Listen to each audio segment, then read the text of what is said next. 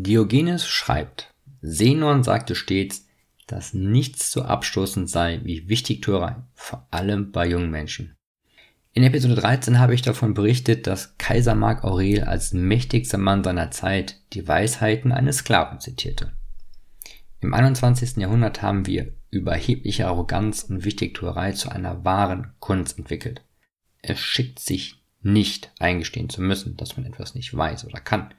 Und wenn man etwas nicht weiß oder kann, so gilt es dies mit entsprechender Überheblichkeit zu überspielen.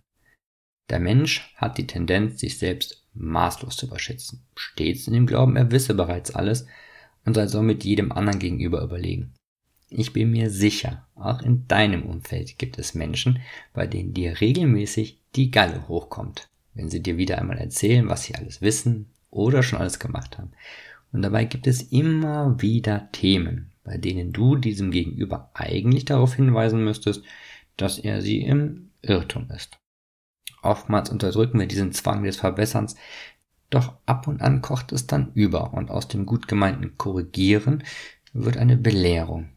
Dein Gegenüber macht zu, fühlt sich herabgewürdigt und im schlimmsten Falle eskaliert das Gespräch. Nun, auch mir macht es nicht sonderlich Spaß, wenn ich korrigiert werde. Doch ist das Ärgerliche das Verbessern durch Dritte oder der eigene Frust, die eigene Blockade, um Rat und Wissen zu fahren, überwinden zu können. Wie oft sind dir schon Menschen über den Weg gelaufen, denen das eigene Ego im Wege zum Erfolg stand? Bereits im Talmud steht geschrieben, Hochmut zeugt von Geistesarmut. Ich lade dich daher dazu ein, hinterfrage dich selbst, zu welchen Themen du anstatt um Rat und Wissen zu fragen, durch falsche Arroganz hochmütig deine Unwissenheit versuchst zu überspielen. Und wenn du das nächste Mal diesen Drang des Hochmuts spürst, halte kurz inne, sei demütig und lerne.